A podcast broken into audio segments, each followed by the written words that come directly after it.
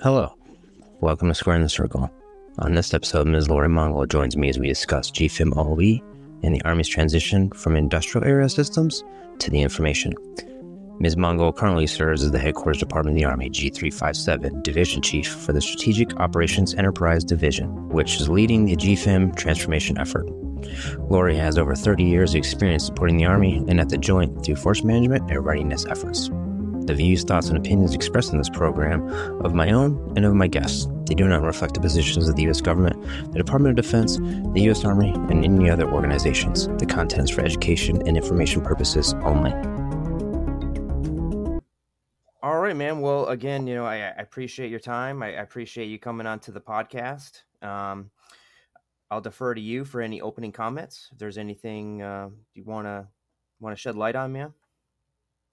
Thank you. No, it's good to be here. I'm glad that we could like figure out the timing and and we were able to jump on. We've got lots of things happening inside of the Army G three, so it's exciting to talk to people about what's going on, um, specifically with Global Force Information Management.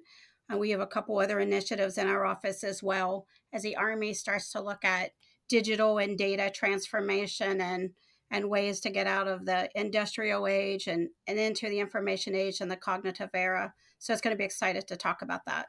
Yeah, no, absolutely. And I, I'm excited to dig into uh, into into G F I M um, and, and dive into and get a little bit more. So I think the first question we'll start off with is, is what is G F I M? What is the problem that it's trying to solve? And, and kind of talk me through the, the genesis of it, of it. Okay. So first, as with anything in the Army, We, it's an acronym that stands for something else. So it stands for Global Force Information Management. Um, and, and essentially what it is, is there are a multitude of systems that are disparate, legacy. Uh, they were designed in the eighties and the nineties at the height of the war to help uh, people within the Army G three, uh, battalion G threes, company G threes across the Army focus on things like force structure, designing the force, readiness, and activities associated with mobilizing and deploying forces. Um, the issue is most of these systems don't effectively communicate with each other. Uh, none of them were really brought up at, in the acquisition community, so they don't have the appropriate paperwork like data dictionaries. Um, they weren't palmed for inside of the program. Uh, they were year of execution, O C O funding, so additional dollars we'd get for Congress just to keep things afloat. Um, and over the last twenty to thirty years, they haven't been modernized or enhanced as the operational environment has changed. And so the Secretary of the Army did a rationalization across defense business systems and said, look, we got a lot of old stuff out there in the Army. About six hundred twenty-seven defense business systems. They don't really talk to each other. There's no flow of data from one to the other. There's no integrated workflows. And, and there's still a lot of operational activities that are sort of happening, swivel chair activities. Um, so she requested that the Office, Office of Business Transformation, now known as the Office of Enterprise Management, do a rationalization on all of the legacy systems across the Army and determine which of those should go away and how do we get to enduring enterprise capabilities um, to replace those old systems. So that's sort of what we did here inside of the training and readiness domain of the business mission area was we looked at all of the applications that have anything to do with force structure, readiness, strategy, mobilization, and deployment. And uh, we identified those systems. That's how we came up with these fifteen legacy systems, twenty-six subsystems, uh, those systems are comprised of. And we marked them for sunset, which means termination, uh, turning all of those systems off and moving to an objective capability, which is known as G F I M, um, that Global Force Information Management. And, and, and those systems support an end-to-end business process known as deploy to redeploy and retrograde a materiel. And it's the Army's core, end, core end-to-end business process, um, focusing on developing strategy, understanding the force that we need in the future based on that strategy, designing that force, aligning that force to combatant commanders, um, doing uh, training and rearm, uh, force generation off of that force, uh, preparing that force for mobilization and deployment, and then actually mobilizing, deploying, and employing that force. And there's a whole bunch of operational activities that the force managers, strategists, mo- uh, uh, mobilization officers uh, do across the Army and prep for that. And so that's That's sort of how this thing grew. Yeah, yes, ma'am. Um, so there was a, a recent article in, I think it was the Defense News, if I have it right. Um, and in the title, it, it made me chuckle, and not like not, not picking on it, but it's like absolutely one hundred percent true. No more sticky notes, and it just yeah, just yeah, it caught caught me because that is essentially a problem that I have among many others. Uh, is the amount of sticky notes, yeah. the amount of systems that are out there that, you know, as a force manager, I have to use, uh, that my peers in the cubicle farm, you know, around me, that they have to use, and the crosstalk that we have to have with one another, um, trying to solve problems, whether it's on uh, J SERM, F R E D, you know, in, in global force management, or it's a readiness and getting on uh, DERS-S, DERS-A, E M D S, or in force structure and, and F M S Web. All these systems that are out there, um, you got F M S Web, and not to not to pick on it, but it looks like nineteen nineties style programming. You know, like you know the times when I had A O L dial-up. That's kind of like what I'm looking at here. Um, yeah, and it just it, it it made me chuckle to to see that title, and and I was you know reading into it, and you know there was a couple things that caught my my attention, and you know quote in here. You know, the Army alone is using at least forty-three separate and largely incompatible systems to track different types of readiness data. Yep, absolutely, absolutely true. And swivel chair integration, yeah. because the least bad solution is often to read a number off one screen, link to one system, then turn your chair and manually type the number into another computer, linked to another incompatible system. And I'm like, yes. This is one hundred percent the problem of today. Yeah, I guess my life. Yeah. yeah, yeah, absolutely. Um, and, and so, yeah, I'm excited. I'm excited for, for, for G F I M. When do you think it's going to be F O C come, come officially online? And yeah, so, um, so the Army is also making this huge move to move out of um, our traditional acquisition delivery of defense business systems. So in the past, you'd write a requirement, you'd toss it over the fence to the acquisition community. You would wait seven to ten years uh, for something to be delivered, and it may or may not support the functional community's needs. So the Army's got this um, pathway called the Software Acquisition Pathway, using the safe agile methodology for delivery, so you can rapidly deploy software releases ready for production um, in an effort to be able to get capabilities out quicker, and then in return turn off the old stuff quicker. So G F I M is one of the of the first major defense business systems that's sort of going through that pathway. Um, working through with uh, really tight functional and technical elaboration sessions. Um, and because it's so massive, spanning across such a, a vast array of stakeholders, doing things that we mentioned from strategy to readiness and force structure, mobilization and deployment, because it's doing all those different type of things where everybody historically has looked at them through their own lenses, like their own silos of excellence.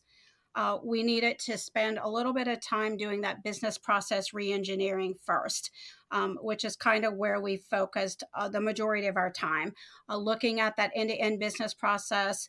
Are we doing the things that we should do to support the operational fight of now and as we move forward to uh, multi-domain operations? Um, and we realized that fifty-five percent of that end-to-end business process was still that sticky note, swivel chair, hey you, blue packet folders, PowerPoint, Excel, um, and people just redoing work or relying upon somebody uh, to cobble together something just to get courses of action for senior leaders to make decisions from. Um, so after we got all that done, and, and I know this is a long answer to your question, but it was important to, for me to set the stage that after we got all that business process reengineering done, you know, we weren't just going to chase a, sh- a shiny object and just build a capability that inherited all of the same problems that we have in today's legacy systems. We really wanted to understand those business processes, um, any friction points, um, any unnecessary redundancy, and then any capability gaps that might exist. And as a result of that, we came up with a, a slew of requirements that were material in nature.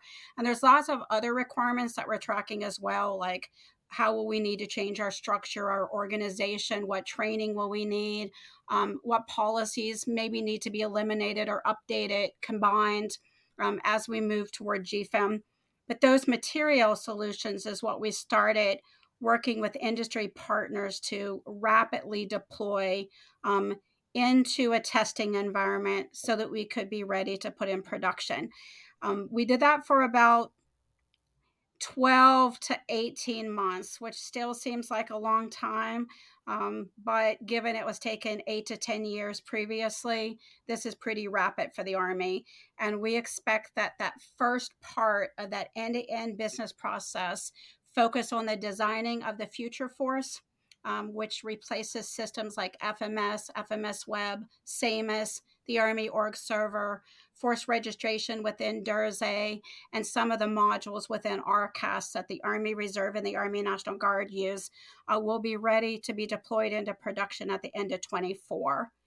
And then the second part of G F I M is focusing on providing the current force. So these are those activities associated with um, supporting combatant commanders or Army service requirements, making sure that we're task organizing our force structure to respond to mobilization and deployment and operational missions around the world.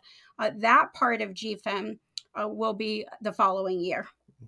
So the legacy systems, when do we anticipate those to sunset?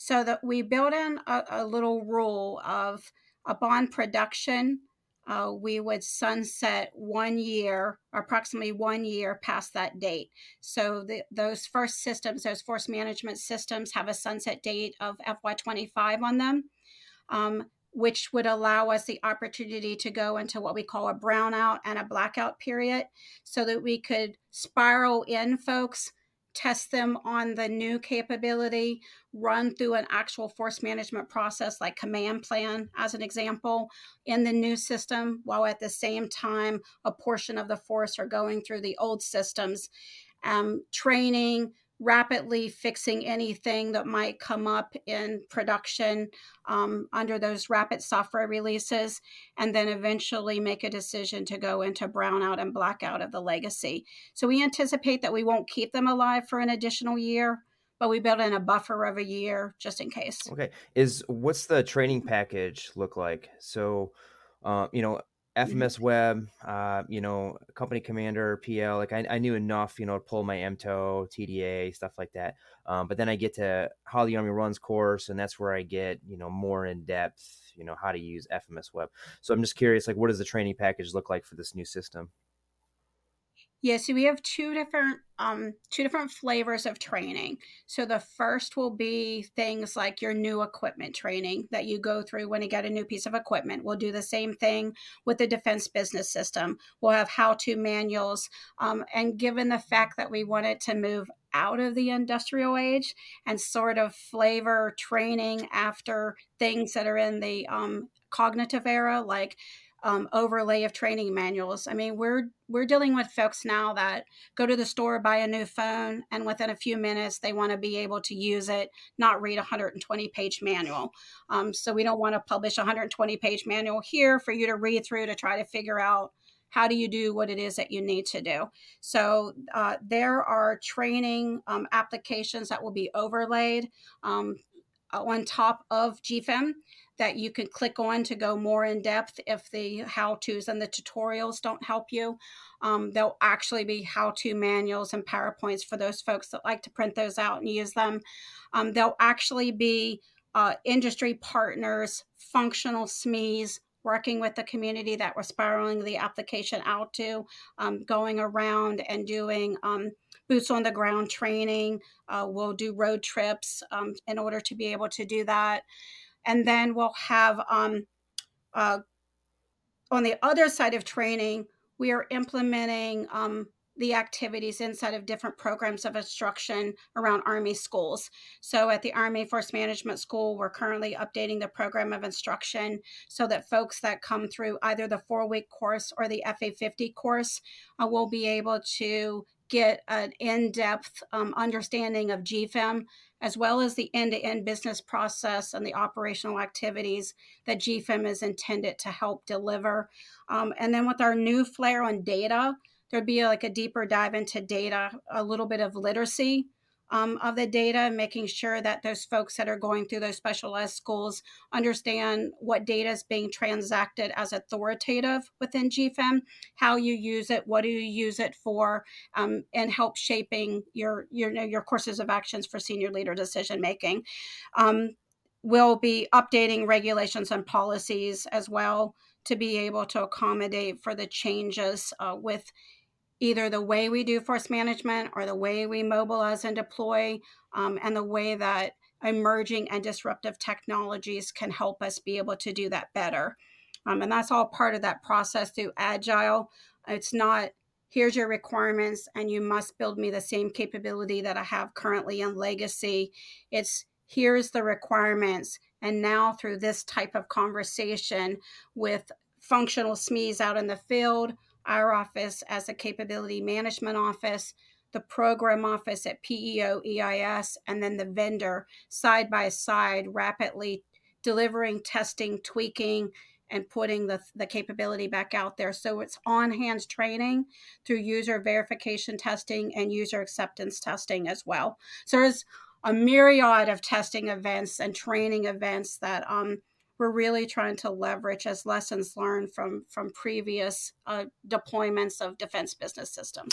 Over. Yeah, yeah, okay, yes, ma'am. So for like I P P S A, the recent launch of I P P S A, and I even remember, you know, a few years back, even G-Army in that launch, and I know there was some friction there. Has there been any lessons that you've uh, identified, learned from there that you're going to, you know, carry over that when we launch G F I M, you know, this, you know, this, this will not happen, or, you know, we'll try to mitigate this, this issue because of, because of what we learned from previous yeah. launches? Yeah. One of the, one of the things that, um, that we, we've been watching very closely with this, the spiral out of I P P S A, using the Army National Guard uh, to spiral out the application to first because of the, the intricate details that you needed to get across fifty-four states and territories. We have the same thing within G F I M. So what we did, rather than wait until we are ready to deploy or spiral out the application to the community, we've brought all of those folks in as part of the upfront development and testing of the application. So the Army National Guard stood up a capability management office, very similar to what we have inside of the Army G three. The Army Reserve is doing the same thing. And then we have functional S M Es from various commands across the active component that are embedded um, on our team. They're capability owners and, and uh, product owners. So they're actually designing the application themselves, so that when it does get spiral out to their communities, it's already been designed, tested, um, and accepted by the same people that we're going to spiral it out to, uh, pro- uh, stakeholders from those communities. What, what's been like the feedback so far?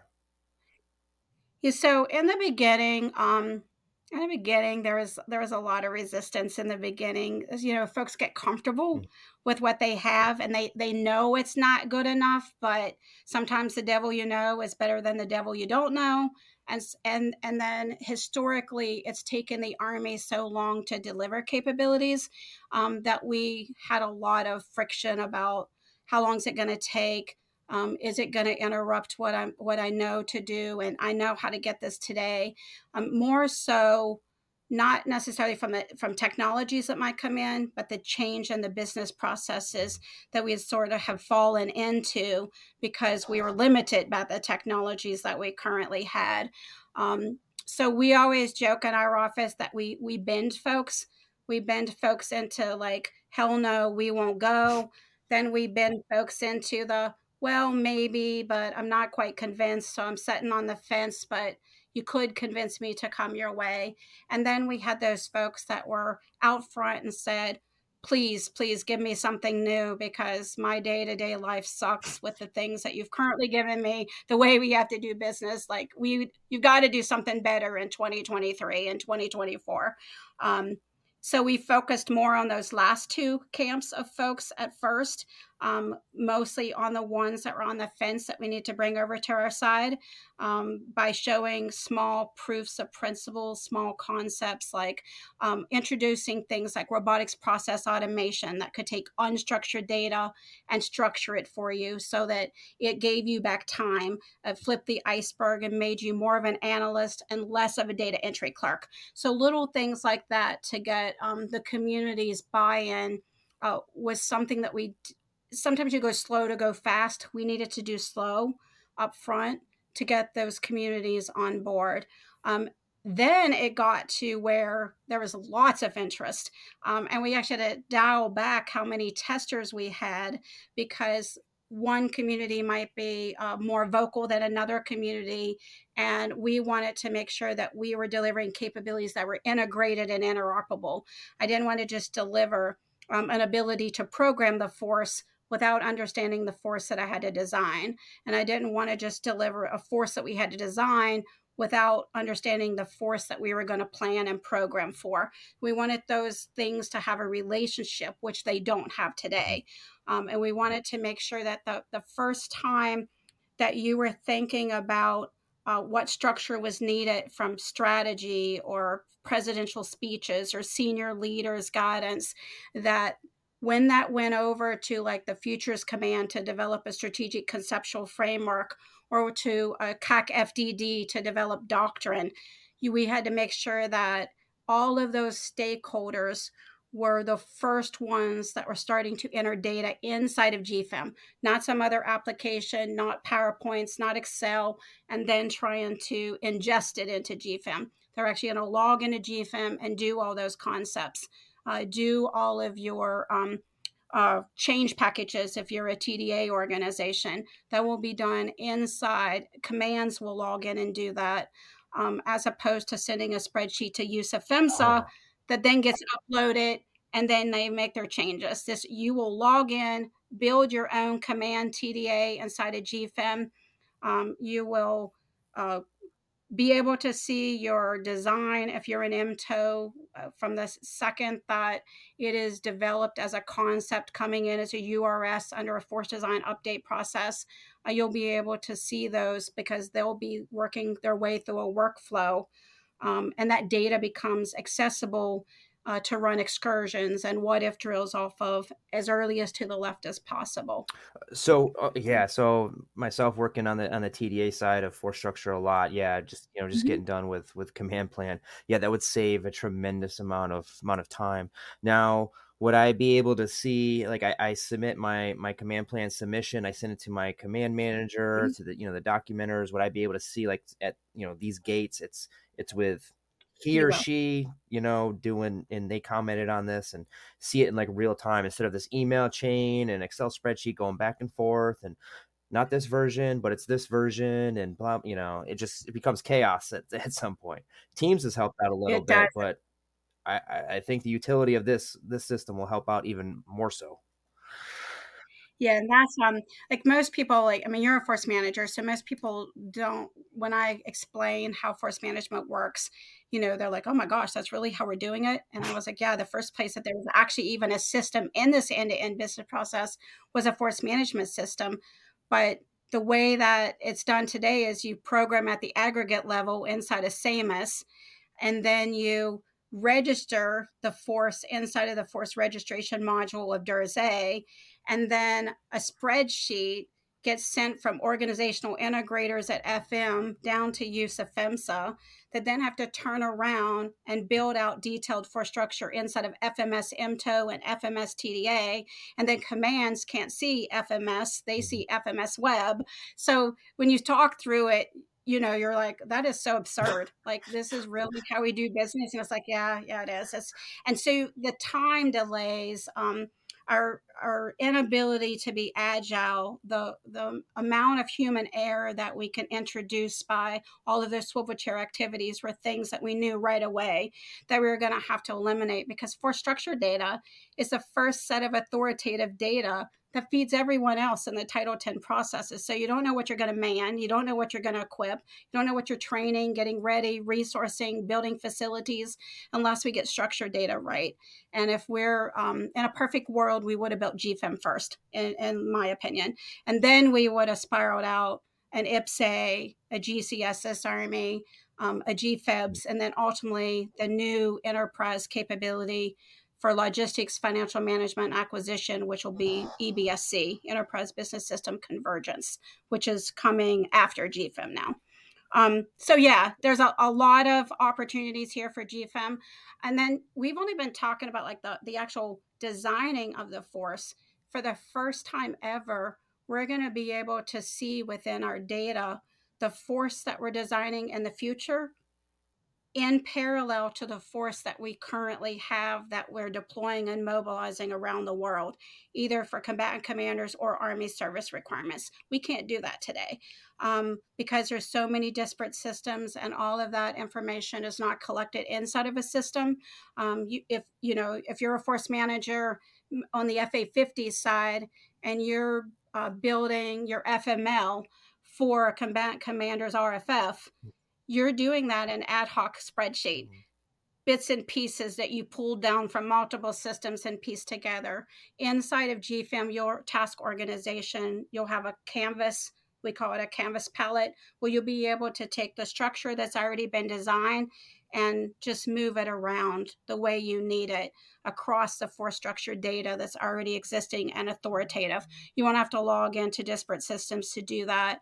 It'll be linked back to the um, the actual request for forces that feeds in from J SERM. Um, and then you'll be able to obviously carry that over to your unit movement activities um, for your for JOPES and movement of land, sea, air, rail. So those things have never been um, connected inside of workflows and or from a authoritative data set before, and G F I M is gonna is gonna be able to do that. Yeah, I, my follow on question, I and we I think we've been talking through it is, you know, do we think there's going to be any process changes with with force management? I, I think it's fair to say that with the launch of, of G F I M, that our, our processes will will not, maybe not change per, like completely, but they'll be tweaked. You know, mm-hmm. that, yeah, for sure.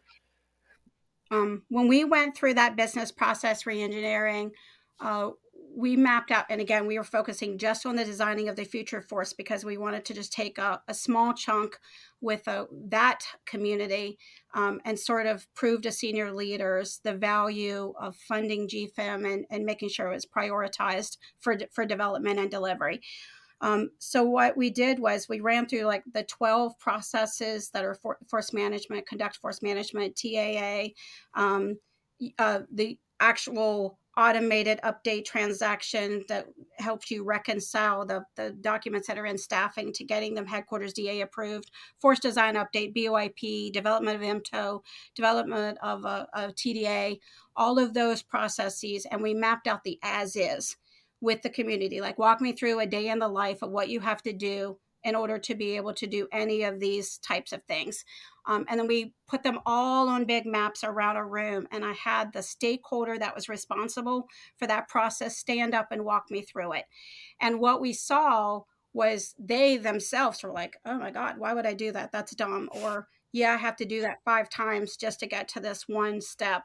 Or I had to go talk to seventeen people or log into six different systems. And so when you say it out loud, you realize how absurd it is. So it helped us, one, get that cultural change and that buy-in that the processes uh, needed to be updated and modernized. And then two, it allowed us to take down those barriers to be able to build out to-be processes.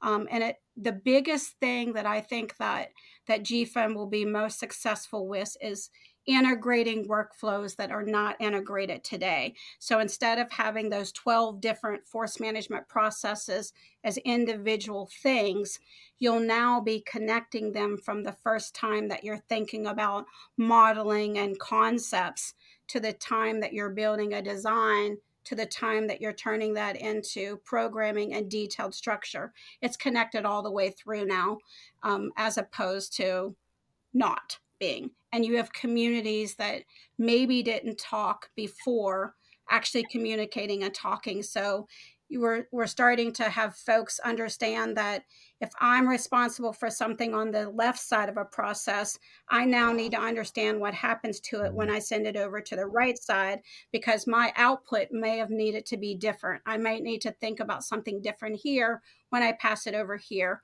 and, and on the flip side. So those communities, it's not just the headquarters D A sitting in a vacuum thinking about what are the things they need at an enterprise level. It's really about bottom up, helping us understand what would be better uh, from an authoritative position or a workflow position or a capability perspective to drive your day-to-day business to help the warfighter and the warfighter mission area um, better than we can do today, which is why I didn't want the Department of Army, the the, the D A M O F M of the world, um, the D A M O T Rs, the Army G three offices to be the only ones involved.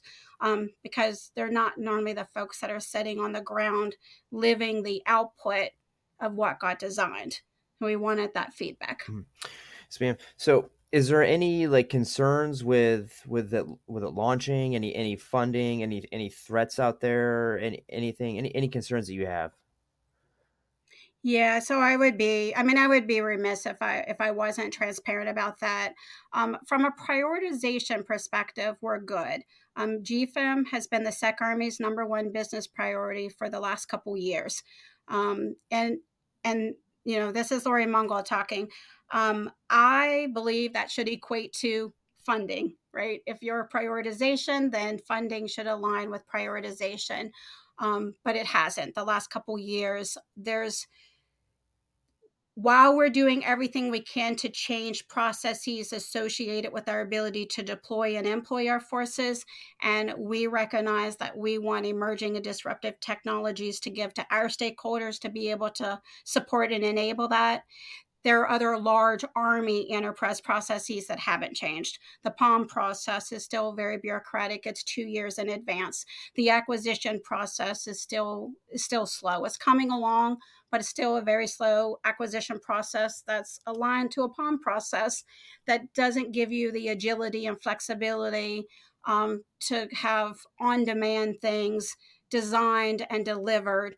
Um, it doesn't allow you to change the truth when the truth when the truth changes, um, and that's the purpose of Agile. We could we could have d- built a requirement, got in there, and then when you started these type of conversations, realized that the thought process that we had was completely flawed because we got more information from somebody else involved in the in the workflow, or we uh, had a gap that we didn't recognize before and we discovered it in, in real time. We call that, you know, discovery learning. And the process for funding doesn't align to your ability to adapt that requirement. So you find yourself stuck within whatever money you received and the time that you had to deliver, and you have to work within those parameters. Um, so I say all that to say it is a number one priority. However, uh, it took a while for the acquisition office to actually stand up um, and take hold of G F I M. And we inside of the G three were acting as both the functional and the technical for a while. And the S E C Army wanted us to move it to acquisition oversight, wanted us to re-architect our solution to get inside into the Army's cloud. So that caused some delays, um, some additional funding that was needed. And now we're competing for for resources um, in the next P O M with some U F Rs in twenty-four and twenty-five. Oh, okay, yeah. Um, I feel good about twenty-four. Don't feel as comfortable about twenty-five yet. And I feel confident that twenty-six through thirty uh, will be good. Okay. So it, it will become a program of record? Is It it will be a program of record. It is a program of record. It is a program of record. Okay. Um, it is. So, so some, and these are some of the big processes that are changing. So before you actually had to have been deployed into production before you're a program of record.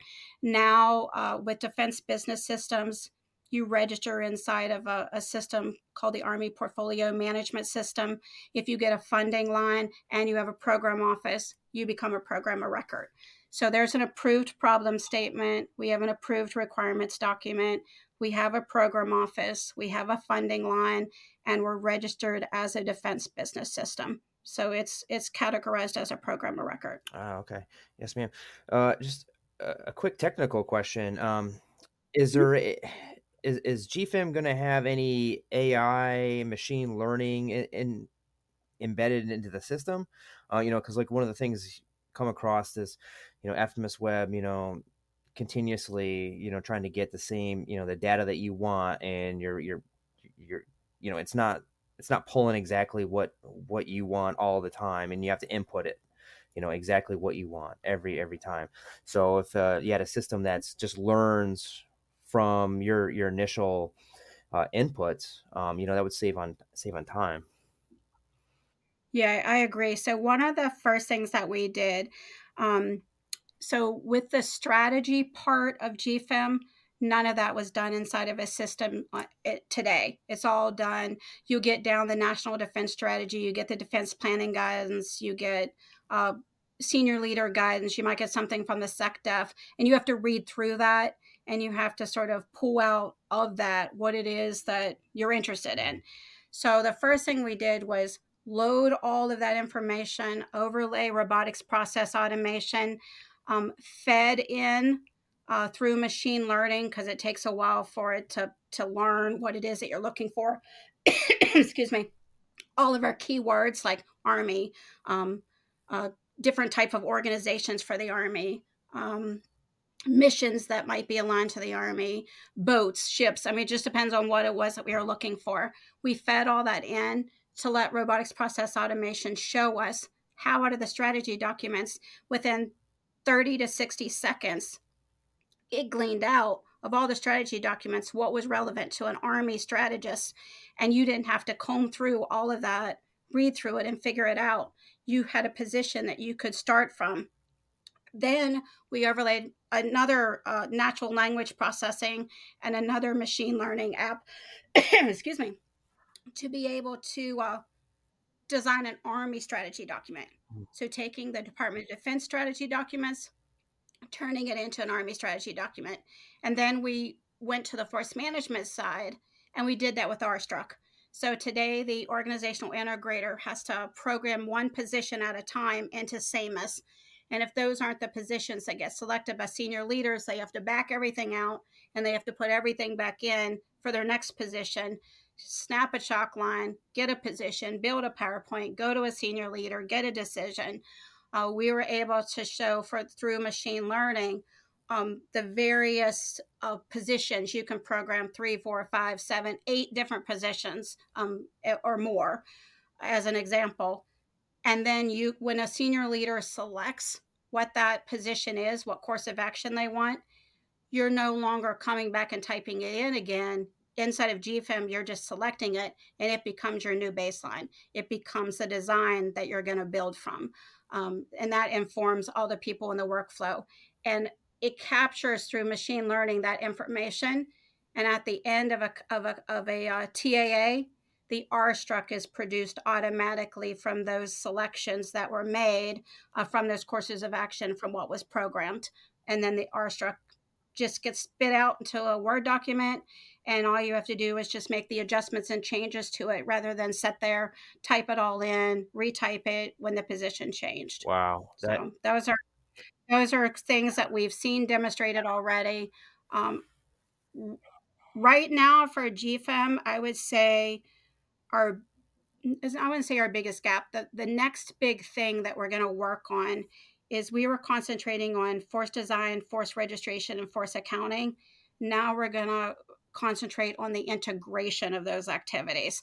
So once we figured out all of the business rules and, and, and the things that need to be associated with registering a force that you're going to design, or accounting for the force, or designing the force from a concept or a change management perspective, now we need to integrate those workflows across those three major activities, um, both technically and functionally, and watch the data flow across those workflows Um, to validate the, the the integrity of the data and the veracity of the data as it moves through the workflow. Yeah, that's really cool. I would I would be uh, you know really intrigued to see it just push out a whole R struct just off of off of the data, and then just have to tw- just yeah. tweak it. You know, the orders, they get the orders, right? So we built permanent orders for the, which are built off of the registration of the force and your and your relationships like ADCON and OPCON. So you can you can hit a button and produce a permanent order once you've entered all of those data fields through those workflows. There is no need to turn around and build a Word document and type all those things over again.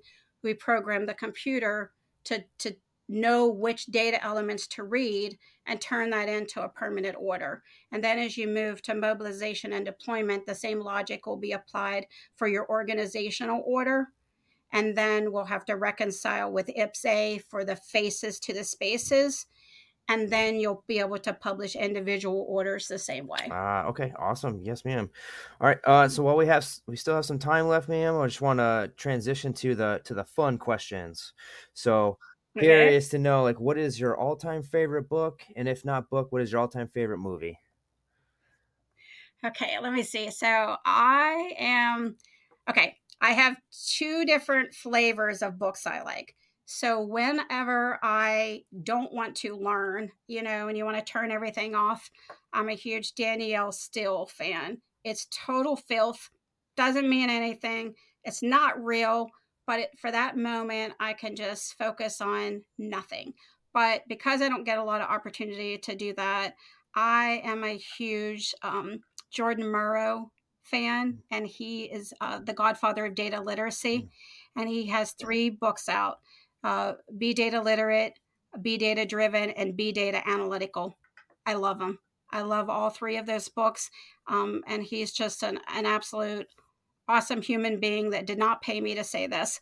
Um, and literacy of data, I think, has been a big gap that we have in the Army. So like understanding the right story to tell and when to tell it. Yeah, that's awesome. I think you just increased my reading list, but that's a that's a good problem to have. All right. Yeah. Yeah. Next question, ma'am. So your time in H Q D A and joint working staff, you know, any words of advice or wisdom, you know, for our force managers, you know, force management community, you know, especially our, our juniors, you know, our captains or our majors. Yeah, we think about this all the time. So I am a force manager. So just so you know, I actually by design, I'm a force manager. I um, started out in readiness uh, a long time ago. And then I jumped over to force structure. Then I went back to readiness and came back to force management. Um, and I was not an I T person at all. Like if my phone did what it was supposed to do, that was awesome. Um, but the thing that the skill set that I had, and, and this is what's probably important to think about when you're anywhere. Um, and, and I'm kind of playing into the Sec Army's talent management priority, is that there are pockets of folks out there that actually understand things, and you just have to find them and listen to them. So one of the things that I think uh, made us so successful becoming the C M O for the Army G three was listening. listening to people. Like I did not stay in that five-sided building.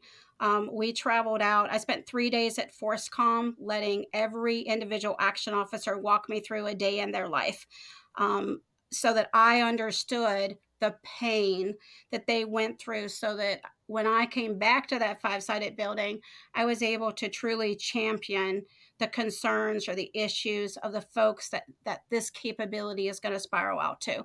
So I say that to say, you don't know everything, but there are lots of people out there that do, and not to be afraid to reach out to subordinates or, or commands that are below your echelon. Um, maybe folks that are in completely different staff sections. Always look for that Napoleon's corporal that can help you, um, understand the blind spot that you might have, because that, for me, that was huge. And and don't be afraid to be the crazy person who gets up and is dancing a crazy dance. Don't be afraid to be that first follower, the person who jumps up and starts dancing with them. And you can Google it. It's an actual thing called the first follower. Um, and somebody gets up and is doing a crazy dance because they were told they had to. But the guy, the, the guy who gets up and has no idea why that person is dancing is the first follower. And there's a ton of value in that, because the first follower gets another follower, gets another follower, and you started a revolution. And so that's how we get to transformation. Um, don't, don't be afraid to challenge the status quo. So I, that is the one thing that I told myself, that if it just didn't sit right, if it didn't feel right, it, I mean, there's so many ways to do it tactfully. There's so many ways to do it with senior leaders, but don't be afraid to do it. Um, I've watched people so worried about their next promotion or uh, the next, um, you know, not wanting to upset somebody, or, or not wanting to, to look like they were muddy in the waters or ruffling feathers. But it doesn't do any good, because the things that we're expecting people to live with and do totally affect our soldiers' ability to go do the fight. So I think and that when we get into positions like this, specifically force managers, um, challenge the status quo. You understand the processes and understand where you can take risk, um, what can be eliminated. Like, I've always been one of those people who thought that if you read the rule book and you understood the rules, then you know which ones you can break and still succeed. Um, so I'd say don't be afraid to do that. All right. Yes, ma'am. All right. Final question. What emerging or future capability technology worries you the most? Um, I don't know that any really worry me. I think what worries me more is um, our culture not changing as quickly as industry and the emerging threats like China and Russia. Um, and I've always felt that China and Russia, Korea, these are perfect examples of where they start investing in their youth at a very early age based upon their government's um, priorities and initiatives. And they mold them and mold them and grow them and mold them around those priorities. Um, and and that puts them as a, to a strategic advantage when it comes to things like emerging technology, because in the STEM world, Uh, they invest into their youth a lot more than than we do in the United States. So I think it's not necessarily the actual technology itself. It's our culture's ability to keep up with those technologies, anticipate what those emerging technologies can do for us, and leverage that. That's probably what worries me more. Okay, awesome. Yeah, thank you, ma'am. I appreciate it. Um, any final comments? No, I, so I totally appreciate you doing this. I think this is kind of cool. That there's lots of, you know, you are a force manager. You, you're not out here in industry coming back and, and wanting to talk to people that are doing this inside the government. Like, you are inside of the government. You're doing it today, um, and you're trying to get the message out there. Um, and I appreciate that, because we have an, we built a, a strategic communications team for this very reason, so that we could get our word out there. Um, I didn't even have a LinkedIn before I took this job, because I didn't need a LinkedIn, because I worked for the government. So I didn't even know that that people were out there in another whole world. Um, and when I started talking to industry, I realized how powerful that was. And there's another whole community um, that we needed to reach. And so thank you. Thank you for the opportunity to to talk about G F I M. And we would love the opportunity to come back again as G F I M progresses. And we will also make a play right now to say that if there's anybody out there listening that wants to participate in G F I M, wants to test it, wants to help develop it, uh, please contact our office and we'll hook you up. All right. Awesome. Thank you, ma'am. Really appreciate it. You're welcome.